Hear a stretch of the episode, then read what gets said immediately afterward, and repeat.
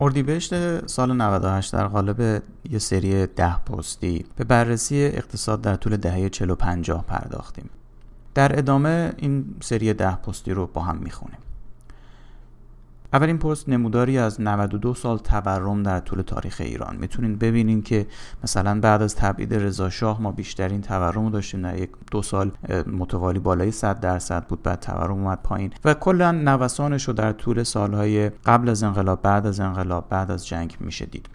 در 92 سال گذشته پیش نیومده که سه سال متوالی تورم زیر 5 درصد باشه. به جز یک استثنا. اون استثنا دهه 40 شمسیه. وقتی به مدت 10 سال تورم زیر 5 درصد بود. همچنین دهه 40 تنها دهه‌ایه که رشد اقتصادی هر سال هم بالای 6 درصد بوده. بسیاری از برندهای معروف صنعتی کشور یا در این دهه متولد شدند یا در این دهه چنان رشدی داشتند که در بازار کشور مطرح شدند. منتها از سال 50 تورم رفت بالای 5 درصد و پیوسته افزایش داشت تا در سال 56 تورم به 25 درصد رسید. از سوی دیگه رشد اقتصادی سال 56 منفی بود. البته خیلی نزدیک به صفر. دهه چل و دهه سیاستگذاری آلیخانی در هماهنگی با سمیعی و صفیه اصفیا می‌دونند. اواخر سال 41 در دولت اسدالله علم و درست بعد از انقلاب سفید وزارت اقتصاد ایجاد شد و علی نقی علیخانی دکترای اقتصاد از فرانسه وزیر اقتصاد شد. همزمان محمد علی صفی اصفیا هم رئیس سازمان برنامه شد. دو سال بعد محمد مهدی سمیه رئیس کل بانک مرکزی شد و هویدا هم که تا اون زمان وزیر دارایی بود نخست وزیر شد. آلی خانی به کار کارشناسی و سیاستگذاری علمی معتقد بود و اهل بله قربانگویی نبود. سمی و اصفیا هم کاملا به آلی خانی هماهنگ بودند. با سیاستگذاری این تیم اقتصاد کشور یک دهه تورم زیر 5 درصد و رشد اقتصادی بالای 6 درصد رو تجربه کرد. اما با تحقق رشد اقتصادی دهه 40 جاه طلبی محمد رضا پهلوی هم گل کرد. البته چندین سال بود که شاه در سیاست گذاری دخالت می کرد اما به نسبت کمتر. از نیمه دهه چل دخالت شاه بیشتر شد و شاه خیلی هم خود رأی شد. بعد از مدتی کار به جای رسید که شاه به اقتصاددانای کشور می‌گفت شما نمی‌فهمید. داستان رابطه شاه و تیم اقتصادی دهه 40 رو می‌تونید از زبان خود آلیخانی بشنوید. یه لینک بهش دادم. از اونجا که تیم آلیخانی زیر بار اوامر غیر علمی شاه نمی‌رفتند در سال 47 صفی اصفیا برکنار شد و در سال 48 آلیخانی و سمیعی کنار گذاشته شدند تا از اون به بعد کابینه هویدا مجری منویات محمد رضا پهلوی بشه. در نمودار 92 سال تورم ایران روند رشد تورم بعد از ازل عالی خانی کاملا مشهوده. افسانه هایی که در مورد تثبیت قیمت کبریت و خودکار در طول 13 سال نخست وزیری هویدا گفته میشه واقعیت ندارند. تورم دهه 50 خیلی بیشتر از این حرفا بود. اقتصادی که در دهه 40 با سرعت ولی بدون تورم رشد می‌کرد با غیر علمی شدن سیاستگذاری اقتصادی به انواع آفات اقتصادی از جمله تورم و بیماری هلندی مبتلا شد. در نهایت هم در سال 56 رشد منفی رو تجربه کرد. از سال 50 تا حالا اقتصاد کشور نه رشد اقتصادی مثل دهه 40 به خودش دیده نه تورم زیر 5 درصد تجربه کرده. وضعیت اقتصادی کشور همیشه به بدی الان نبود. یه زمانی کشورهای دیگه از کره گرفته تا ترکیه حسرت رشد اقتصادی و سیر توسعه صنعتی ایران رو میخوردند. اما جایی در تاریخ نقطه عطفی رو گذروندیم که بعد از اون اقتصاد از ریل خارج شد. این نقطه عطف سال 57 نبود بلکه سال 47 بود. اون نقطه عطف تغییر قانون اساسی نبود بلکه تغییر نگرش حاکمیت به علم بود. مسئله کنار گذاشتن عالی خانی نیست. مسئله کنار گذاشتن نگاه علمی و کارشناسی به سیاست گذاری اقتصادی از سال 48 سیاست بر علم غالب شد و الان 50 ساله که سیاستمداران علاقه ای به تحلیل علمی و کارشناسی ندارند بلکه به دنبال اطرافیان بله قربانگو هستند. در تمام دولت های گذشته جو حاکم بر جلسات کابینه چنان بوده که وزرا عموما جرأت نمی‌کردند ارزیابی کارشناسی وزارت خودشون رو منعکس کنند بلکه بر مبنای منویات رئیس دولت رأی می‌دادند. صفای فرهانی تو ده دقیقه اول مصاحبه‌ای که تو پست بهش لینک دادم چند مورد تجربه خودش در این زمینه رو نقل می‌کنه. 50 ساله که سیاستمدارها از محمد رضا پهلوی تا دولت‌های اخیر به اقتصاددانها میگن شما نمی‌فهمید. و نسبت به علم اقتصاد بی هستند. نقطه عطف اقتصاد ما سال 48 بود اونجا که سیاستمدار علم اقتصاد رو به مسلخ برد. اگه به نمودار 92 سال تورم داده رشد اقتصادی ایران رو هم اضافه کنیم. میشه 60 سال رشد اقتصادی رو هم اضافه کرد و بعد می‌تونیم ببینیم که از اوایل دهه 40 رشد اقتصادی به تدریج افزایش پیدا می‌کنه. در طول دهه اوایل دهه 50 حتی به نزدیک های 20 درصد هم می‌رسه. در سال 56 رشد اقتصادی ناگهان سقوط می‌کنه. بعد به تدریج منفی میشه نوسان داشته. اگرچه بهترین دوره رشد سال 78 تا 86 اما واقعا هیچگاه رشد اقتصادی مثل رشد دهه 40 و نیمه اول دهه 50 دیگه نداشتیم. این نمودار رو می‌تونین توی کانال ببینین بهش لینک داده شده. تو این نمودار خط بنفش تورمه. دو سال قبل از انقلاب به بالاترین حد خودش در سی سال پیش از اون می‌رسه اما به طور کلی سطح تورم در فاصله کودتای 28 مرداد تا انقلاب پایینتر از سطح تورم بعد از انقلاب 57 خط مشکی رشد اقتصادیه اما رشد اقتصادی بدون نفت. یعنی بخش غیر نفتی اقتصاد رو داره نگاه می‌کنه. بهترین دوره رشد بعد از انقلاب سالهای 78 تا 86 بوده اما رشد اقتصادی بعد از انتصاب علی خانی. از همه دوره های رشد بعد از انقلاب بیشتر و طولانی تر بوده. جالب ترین ویژگی این نمودار اینه که بعد از ازل علی خانی رشد اقتصادی در سطح بالاتری ادامه پیدا می‌کنه. اما ناگهان دو سال قبل از انقلاب این رشد اقتصادی متوقف میشه. چرا؟ یکی از آموزنده ترین نقاط تاریخ اقتصاد ایران افت ناگهانی رشد اقتصادی دو سال قبل از انقلابه. چی شد که رشد ناگهان متوقف شد؟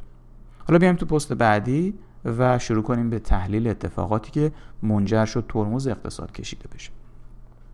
رشد غیر تورمی دهه 40 در اوایل دهه 50 تبدیل به رشد تورمی شد و بعد در سالهای 56 و 57 تبدیل به رکود تورمی شد. پس دهه 40 رشد غیر تورمی داشتیم.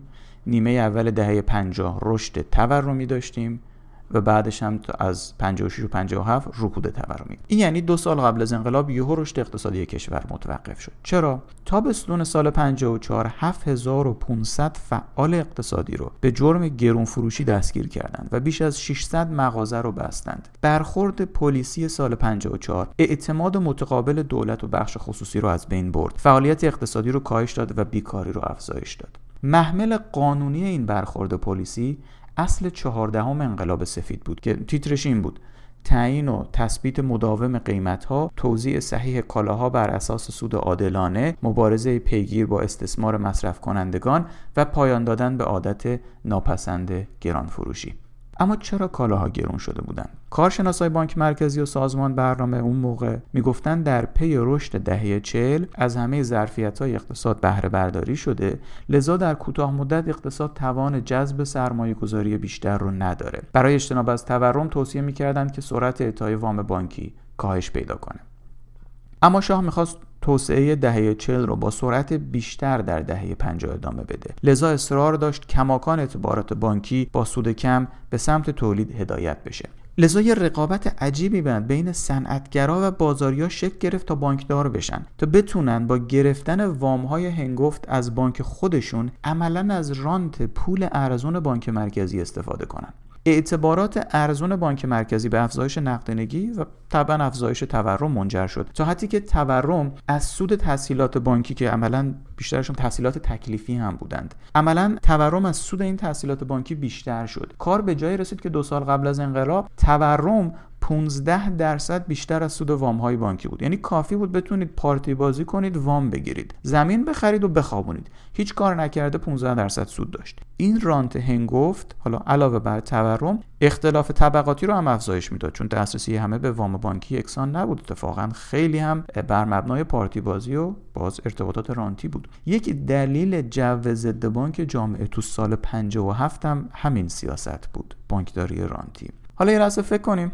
توزیع رانت از طریق اعتبارات بانکی اونم به سهامداران عمده بانکی رو جای دیگه هم دیدید؟ از قضا آخر سال 52 اتفاق دیگه هم میافته. قیمت نفت یهو چهار برابر میشه. به مدد این درآمد نفتی شاه تصمیم گرفت سرمایه گذاری در پروژه های عمرانی رو دوچندان کنه تا با سرعتی بیش از پیش به سمت دروازه های تمدن بزرگ حرکت کنه. اما منابع تولید در داخل کشور محدودند. اقتصاد توان جذب این میزان سرمایه گذاری رو یوهویی نداره. لذا موتور اقتصاد ایران جوش آورد و یعنی تورم زیاد شد. شاه اعتقاد داشت افزایش قیمت ها ریشه اقتصادی نداره بلکه قرض سیاسی پشتشه. لذا پلیس و ریخت و بازار رو بگیر و به بند را انداخت.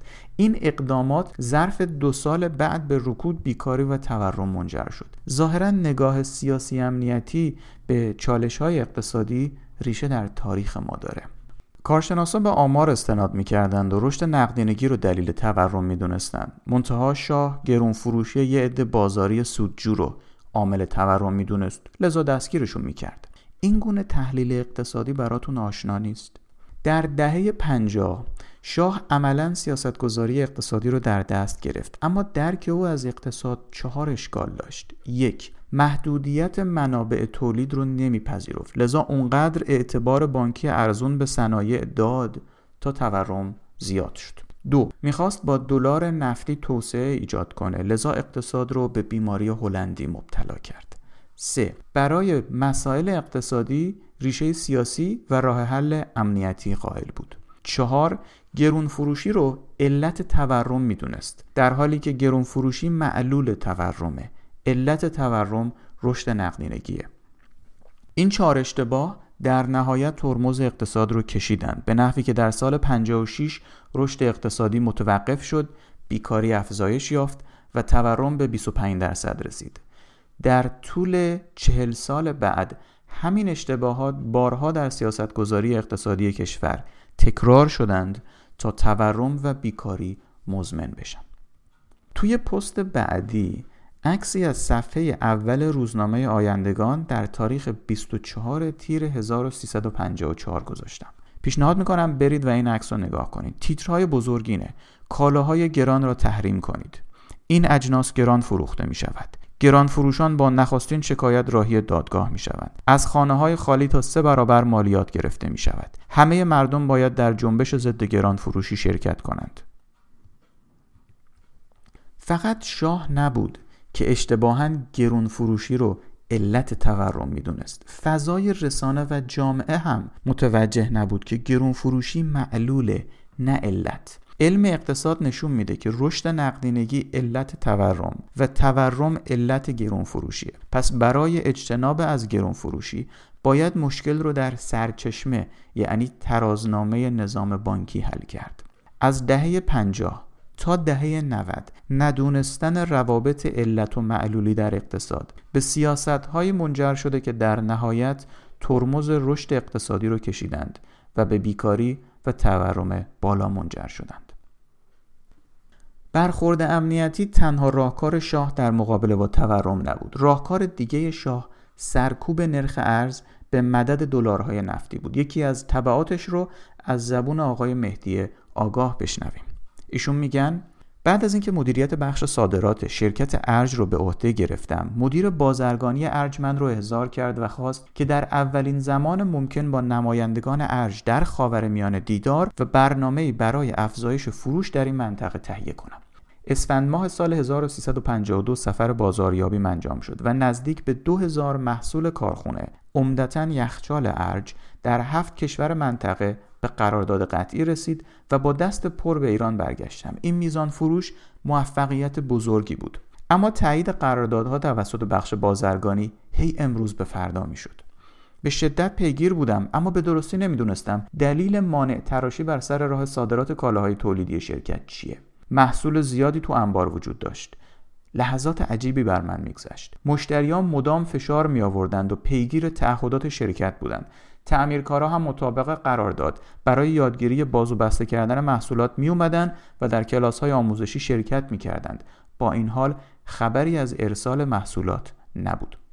در اثر فشارهایی که با مدیریت بازرگانی شرکت آوردم یه روز منو به دفتر خودش احضار کرد و به سراحت گفت که شرکت ارج قصد داره واحد صادرات خود رو تعطیل کنه و ما رو در واحد واردات کالاهای خانگی از شرکت آدمیرال آمریکا به کار بگماره ایشون همچنین به سراحت اعلام کرد که در شرایط جدید قراردادها قابل انجام نیست. پرسیدم شرایط جدید چیه؟ گفتن در اسفند ماه که شما در سفر بازرگانی بودید. به علت اختلال در صادرات نفت کشورهای عربی. قیمت نفت از بشکه 3 دلار به بشکه 12 دلار جهش داشته. و آقای مهندس ارجمند از محافل دربار شنیده که شاه قصد داره با افزایش قیمت نفت میزان استخراج رو هم افزایش بده و با تجدید نظر در برنامه بودجه سرمایه گذاری شدیدی در مسائل زیربنایی و تولیدی انجام بده به طوری که در ده سال آینده اقتصاد ایران از کشور فرانسه پیشی بگیره. وقتی همچنان کنجکاوانه به مدیر بازرگانی شرکت نگاه می کردم ادامه داد که بر اساس ارزیابی مدیران شرکت وارد کردن دلارهای نفتی به اقتصاد کشور موجب افزایش تورم میشه. تثبیت همزمان نرخ دلار در هفت تومن یا حتی کاهش نرخ دلار هم خیلی محتمله. بنابراین در چنین شرایطی واردات کالا تنها گزینه است و صادرات و تولید داخلی دیگه جوابگو نخواهد بود. همونطور که مدیر بازرگانی شرکت ارج گفته بود شاه به حرف کارشناسا گوش نداد برنامه رو تغییر داد و درآمدهای نفتی رو به اقتصاد تزریق کرد. وقتی این پول وارد اقتصاد شد در کوتاه مدت رضایت خاطر نسبی در مورد فراوانی کالاهای وارداتی به وجود اومد. اما بعد تورم ایجاد شد. این متن رو با کمی تلخیص از سایت تجارت فردا گرفتم که لینکش توی پست هست. پس می‌بینیم اگرچه ارج رسما در سال 95 تعطیل شد اما همونطور که از توضیحات آقای آگاه برمیاد فرایند نابودی ارج از سال 53 و با سیاست سرکوب ارزی شروع شده بود. همینطور دردناکتر نوع نگاه سناتورهای اون زمان به سیاستگذاری ارزیه. آقای جلیل شرکا که در دهه 50 تجربه قائم مقامی وزارت اقتصاد و قائم مقامی بانک مرکزی رو داشتن تعریف می‌کنند که در پی افزایش درآمد نفتی کشور یک عده مانند سناتور تجدد در مجلس سنا داد و بیداد می‌کردند که باید ارزش پول ملی رو حفظ کنیم. سناتور تجدد و افرادی که در مجلس حضور داشتند نفوذ داشتند و بانک مرکزی رو ناچار کردند قیمت ارز رو دو ریال کاهش بده. تلفیقی از برخوردهای پلیسی و سرکوب نرخ ارز به توقف اقتصاد ایران در سال 56 منجر شد. متعاقبا تورم و بیکاری هم زیاد شد. مصیبت اینه که این آخرین برخورد پلیسی و سرکوب ارزی تاریخ اقتصاد ایران نبود. شاه درک درستی از روابط علت و معلولی در اقتصاد نداشت. نمی‌فهمید که گرون فروشی علت نیست بلکه معلوله. نمی‌فهمید که با سرکوب ارزی و تشویق واردات نمیشه جلوی تورم رو گرفت. منتها همونطور که می‌بینیم شاه تنها نبود. سناتورها هم به اسم حفظ ارزش پول ملی خواهان مبارزه با تورم از طریق سرکوب ارزی بودند. از صفحه اول روزنامه آیندگان برمیاد که فضای رسانه ها هم همین گونه بوده.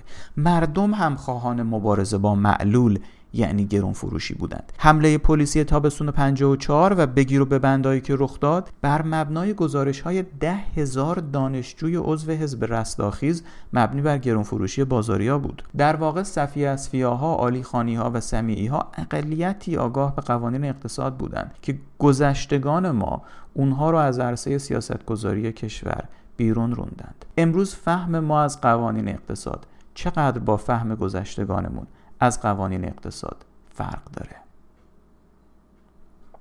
رشد غیر تورمی دهه چل حاصل کار تیمی کارشناسای سازمان برنامه بانک مرکزی و وزارت اقتصاد بود. از جمله چهره های سرشناس این تیم فرمان فرمایان آلیخانی سمیعی شرکا نیازمند یگان صفی اسفیا و خردجو بودند. سال 1351 در کنفرانس تخت جمشید اونجا که برنامه پنج ساله پنجم تصویب شد خداداد فرمانفرمایان رئیس وقت سازمان برنامه ریسک های ناشی از تداوم سیاست انبساطی رو تشریح می‌کنه. واکنش شاه این بود که اینا همش علکیه. تئوری میبافی خداداد فرمان فرماییان کی بود؟ او 17 همین فرزند فرمان فرما بود. لیسانس و فوق لیسانس اقتصاد از استنفورد و دکترا را از کلرادو گرفته بود. بعد از دو سال تدریس در دانشگاه براون و مدتی کار تحقیقاتی در دانشگاه هاروارد در سال 1336 به سمت استادی در دانشگاه پرنستون رسید. او به اصرار ابوالحسن ابتهاج رئیس وقت سازمان برنامه استادی دانشگاه پرنستون را رها کرد و به ایران برگشت تا رئیس دفتر اقتصادی سازمان برنامه بشه. بعدا قائم مقام سمیعی در بانک مرکزی شد. چند سال بعد فرمان فرمایان رئیس کل بانک مرکزی شد و در سال 51 به ریاست سازمان برنامه رسید. تصور کنید سال 1351 این آدم داره هشدار میده در مورد وضعیت اقتصاد و شاه به این اقتصاددان میگه که حرفات علکیه تئوری میبافی. این نحوه برخورد براتون آشنا نیست؟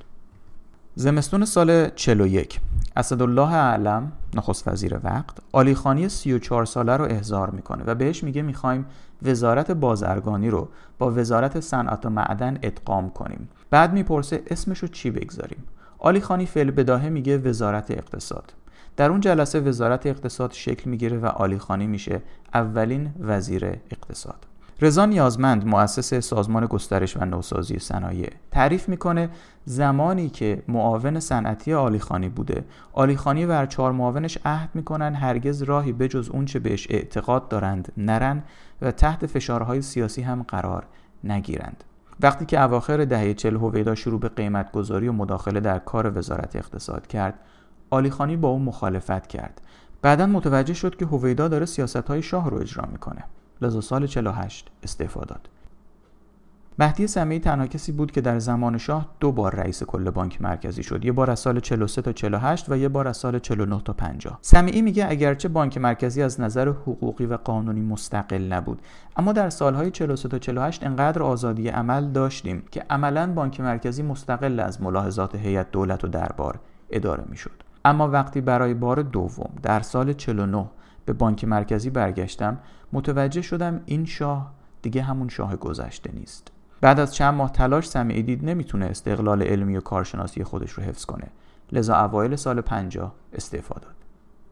جلیل شرکا قائم مقام محمد یگانه رئیس کل بانک مرکزی در سالهای 52 تا 54 تعریف می‌کنه که شاه در اون زمان خود رو مطلع تمام امور می‌دونست و به گفته ها و هشدارهای دیگران اعتقادی نداشت چندین نمونه رو مشاهده کردم که مسئولان هشدار دادند اما او اعتنایی نمی کرد. در مهمانی ها و نشست های متعدد رؤسای بانک ها و کارشناسان اقتصادی صحبت از این بود که وضعیت به این شکل دوام نخواهد داشت و انقلاب خواهد شد. سازمان برنامه کارشناسی به نام الکساندر مجلومیان داشت. جوانی ایرانی ارمنی که میگن اقتصاددان برجسته و باهوشی بوده. با حمایت صفی اصفیا از سمت کارشناسی می‌رسه به معاونت برنامه ریزی سازمان برنامه. همکاراش الکس صداش می‌کردند. وقتی در سال 53 و در واکنش به افزایش قیمت نفت هویدا البته به دستور محمد رضا پهلوی بودجه رو دو برابر کرد الکس در جلسه شورای عالی اقتصاد گفت این پولها پا در میارند. به خیابون میان و انقلاب میشه. شاه درک اشتباهی از قوانین اقتصاد داشت اما این اشتباه اصلیش نبود. اشتباه اصلی و مهلک شاه این بود که اینقدر مغرور بود که خودش رو بینیاز از علم می‌دید. اگه شاه نظرات کارشناسی رو میپذیرفت درکش از قوانین اقتصاد اصلاح می‌شد. اما شاه مصداق آن کس که نداند و نداند که نداند در جهل مرکب ابد و دهر بماند بود. حتی شاید سرنوشتش به آن کس که نداند و نخواهد که بداند شبیه در شد.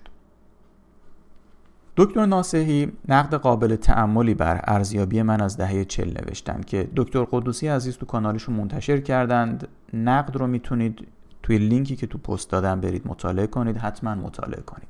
با استقبال از این فضای تضارب آرا در ادامه نقد ایشون رو بررسی کنیم. خلاصه دکتر ناسهی از عرایز من اینه که تورم پایین دهه چل حاصل سیاست های آلیخانی وزیر اقتصاد بود. منتها خلاصه خودم اینه که رشد غیر تورمی دهه چل ناشی از عدم مداخله سیاستمدار مشخصا محمد رضا پهلوی در کار یک تیم هماهنگ بود و درست از اونجا که استقلال کارشناسی این تیم سلب شد مشکلات شروع شد. تأکید من بر شخص یا اشخاص نبود بلکه تأکیدم بر تغییر در دیدگاه سیاسیون نسبت به سیاست گذاری اقتصادی بود اما جاد داره از این فرصت استفاده کرده از زحمات رضا نیازمند محمد سجادی محمد یگانه جلیل شرکا خداداد فرمان فرماییان ابوالقاسم خردجو و سادات تهرانی هم یادی بکنیم اگرچه شاید زحمات همه این افراد بدون شکلگیری سازمان برنامه توسط ابوالحسن ابتهاج به ثمر نمی رسید. دهه طلایی اقتصاد ایران نتیجه زحمات عالیخانی یا چند فرد نبود بلکه نتیجه زحمات یک تیم بود. تیمی که سطح بالایی از دانش تخصصی داشت از استقلال کارشناسی برخوردار بود و با هماهنگی مثال زدنی عمل می‌کرد. دکتر ناسهی در ادامه نقدشون سه دلیل بر اشتباه بودن ارزیابی من از دهه چل داشتن که یک به یک بررسی می‌کنیم. دلیل اول مسئولیت کنترل تورم دهه چل با بانک مرکزی بود نه وزارت اقتصاد.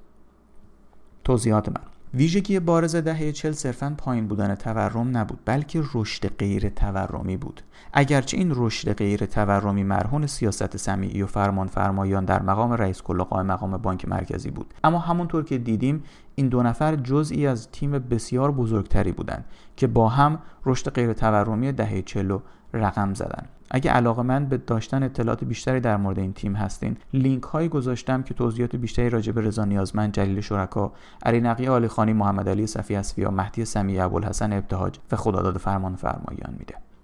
نقد دوم دکتر ناسهی استراتژی صنعتی آلیخانی جایگزینی واردات بود و معلفه هاش حمایت تعرفه‌ای و اعتباری در کنار نظارت بر قیمت بود. بحران دهه 50 نتیجه تداوم همین سیاست بود. توضیحات من. با نظارت بر قیمت شروع کنیم. تیم آلیخانی می‌خواست صنعت کشور رو از صفر به صد برسونه. لاجرم پیش از رسیدن به صد باید از یک میگذشت. یعنی پیش از رسیدن به اقتصادی رقابتی مدتی بازار هر محصول الزاما انحصارا در اختیار شرکت قرار می‌گرفت. علم اقتصاد انحصار رو غیر بهی نمی‌دونه. آلی خانی تدابیری برای مقابله با انحصار در دوره گذار صنعت به رقابت اتخاذ کرده بود. یکی از این تدابیر مقایسه قیمت‌های داخلی با قیمت‌های جهانی به عنوان معیاری برای اندازه‌گیری میزان رقابتی بودن بازار داخل بود. بدین جهت نظارت بر قیمت صورت می گرفت اما از سال 50 به بعد شاهد کنترل قیمت به قصد مبارزه با تورم بودیم. تورمی که ناشی از رشد نقدینگی بود. سیاست نظارت بر قیمت دهه 40 و سیاست کنترل قیمت دهه 50 دو تا سیاست متفاوتند. لذا انتصاب ریشه بحران دهه 50 به سیاست های دهه 40 به نظر درست نمیاد. انتقادی که به آلیخانی وارده اتخاذ سیاست جایگزینی واردات به جای سیاست توسعه صادرات. منتها در دفاع از آلیخانی دو تا نکته گفته میشه. نکته اول سیاست پس دادن عوارض گمرکی کالاهای وارداتی بعد از ایجاد ارزش افزوده و صادرات مجدده. با پس دادن عوارض این کالاها آلیخانی واردات به قصد صادرات رو تشویق می‌کرد. این یه سیاست جایگزینی واردات نبود بلکه دقیقا سیاست توسعه صادرات بود. و به جهت موثر بودن هم آلیخانی فرایند ایجاد کرده بود که ظرف 15 روز چک به دست صادر کننده برسه. نکته دوم این که کشوری که صنعت نداره لاجرم در فرایند صنعتی شدن بخشی از نیاز وارداتی خود در داخل رو تولید می‌کنه و از این حیث شاید جایگزینی واردات ویژگی اجتناب ناپذیر دوره آغازین صنعتی شدن باشه. با وجود نکاتی که در دفاع از آلی خانی طرح میشه کماکان انتقادات جدی به سیاستگذاری اقتصادیش وارده. وزنی که آلی خانی به سیاست های جایگزینی واردات می‌داد خیلی بیشتر از وزنی بود که به سیاست های توسعه صادرات می‌داد. بیش از حد به بخش خصوصی تحکم می‌کرد و بیش از حد به برنامه ریزی متمرکز دولتی معتقد بود. از میان همه راه های مقابله با انحصار روش قیمتی رو انتخاب کرده بود. رقابت کردن بازار پس از شکلگیری انحصار برایش به نظر میاد اولویت نداشت. بیراه نیست اگه بگیم از بین همه وزرای اقتصاد دارایی بازرگانی و صنعت و معدن یک قرن اخیر آلی خانی بهترین وزیر بود. اما این به معنی بی اشکال بودن اقداماتش نیست. خدماتش رو ارج می نهیم اما از او بت هم نمی سازیم نقد سوم دکتر ناسهی و من. رشد غیر تورمی دهه چل شانسی بود. البته ایشون توضیحات بیشتری میدن که چرا شانسی بود. پیشنهاد می‌کنم نقدشون رو حتما مطالعه کنید. اما توضیحات من. ایران ناسیونال ماشینسازی عراق تراکتورسازی تبریز زوباهن اصفهان لوله نورد اهواز آزمایش و ارج شانسی شکل نمی‌گیرند.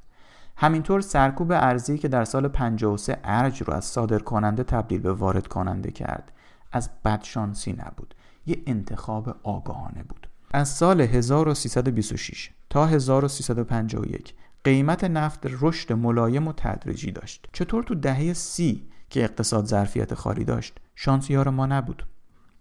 اتفاقات اقتصادی ناشی از رابطه بین سیاست اقتصادی اتخاذ شده با شرایط اقتصادی اون زمان هستند. اتفاقات دهه سی، دهه چل و دهه پنجاه متفاوت از هم بودند اما همه ناشی از سیاست گذاری اقتصادی در اون مقطع زمانی بودند. حتی اتفاقات همین سال 97 هم شانسی نبودند بلکه ناشی از سیاست گذاری اقتصادی دولت بودند. درس دهه چلی نیست که آلیخانی یک ابر سیاست گذار بود. وی فرد بسیار توانمندی بود اما دهه طلایی اقتصاد ایران نتیجه زحمات یک تیم بود. درس دهه چهل این نیست که تیم دهه چل یک تیم استوره ای بود که هرگز مثل اون رو نخواهیم داشت. اتفاقا سیاست های این تیم بی اشکال هم نبودند. همین امروز متخصصانی داریم که بی اغراق دانش اقتصادیشون بیشتر از آلیخانی و دانش بانکداریشون بیشتر از سمیعیه درس دهه چل اینه که سیاست گذاری اقتصادی باید توسط تیمی خبره و هماهنگ صورت بگیره. تیمی که از علم بهره می‌گیره تا رابطه علت و معلول رو درست تشخیص بده. تیمی که با استقلال عمل و بدون مداخله سیاسیون مستغنی از علم منافع بلند مدت جامعه رو هدفگیری کنه. در نهایت اگه بخوام جمعبندی خودم رو به صورت تیتروار در مورد مشاهداتم از اقتصاد دوران دهه چل و پنجاه لیست بکنم به این صورت خواهد بود. دهه چل یک طولانی ترین دوره رشد غیر تورمی کشور. دو دوره شکلگیری بسیاری از برندها و صنایع سنگین کشور. سه هماهنگی بالای وزارت اقتصاد بانک مرکزی و سازمان برنامه. چهار حضور چهره های تحصیل کرده. پنج به محک علم اقتصاد امروز سیاستگذاری اقتصادی اون زمان بینقص نبود و جا برای بهبود داشت. 6. مداخله حد اقلی دربار. سالهای 50 تا 55 یک رشد تورمی بالاترین رشد اقتصادی یک قرن اخیر اما با تورم.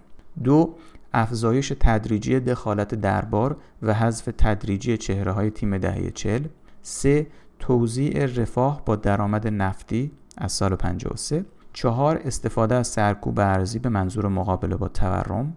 پنج تبدیل شدن صادر کنندگان به وارد کننده در واکنش به سیاست ارزی. 6 قائل بودن ریشه سیاسی برای مسائل اقتصادی و استفاده از برخوردهای امنیتی برای مدیریت بازار طور مشخص از سال 54 هفت افزایش اختلاف طبقاتی ناشی از بانکداری رانتی. هشت هشدارهای متعدد و مکرر کارشناسان در تمام طول این دوره. سالهای 56 و 57 خیلی ساده دوره رکود تورمی. درس های دهه 40 و 50 برای امروز آینده کشور رو شش مورد دیدم. یک خطر ناشی از برخورد سیاسی امنیتی با مسائل اقتصادی. دو رابطه علی بین نقدینگی تورم و گرون فروشی سه ضرر استفاده غلط از اواید نفتی برای توسعه. چهار مزیت یک تیم اقتصادی تحصیل کرده هماهنگ سلیم النفس و سلیم العقل. پنج مزیت اعطای استقلال علمی و کارشناسی به سیاستگزاران اقتصادی در برابر مداخلات سیاسیون 6 خطرات غرور و حس بینیازی از علم حاکمان. اما توجه کنیم خود سیاست های اقتصادی دهه چل حتی پس از اصلاح اشکالاتشون برای اقتصاد امروز راهگشا نیستن اون سیاست ها با توجه به اقتضاعات دهه چل اتخاذ شده بودند و حتی در پی تغییر اقتضاعات اقتصادی کشور.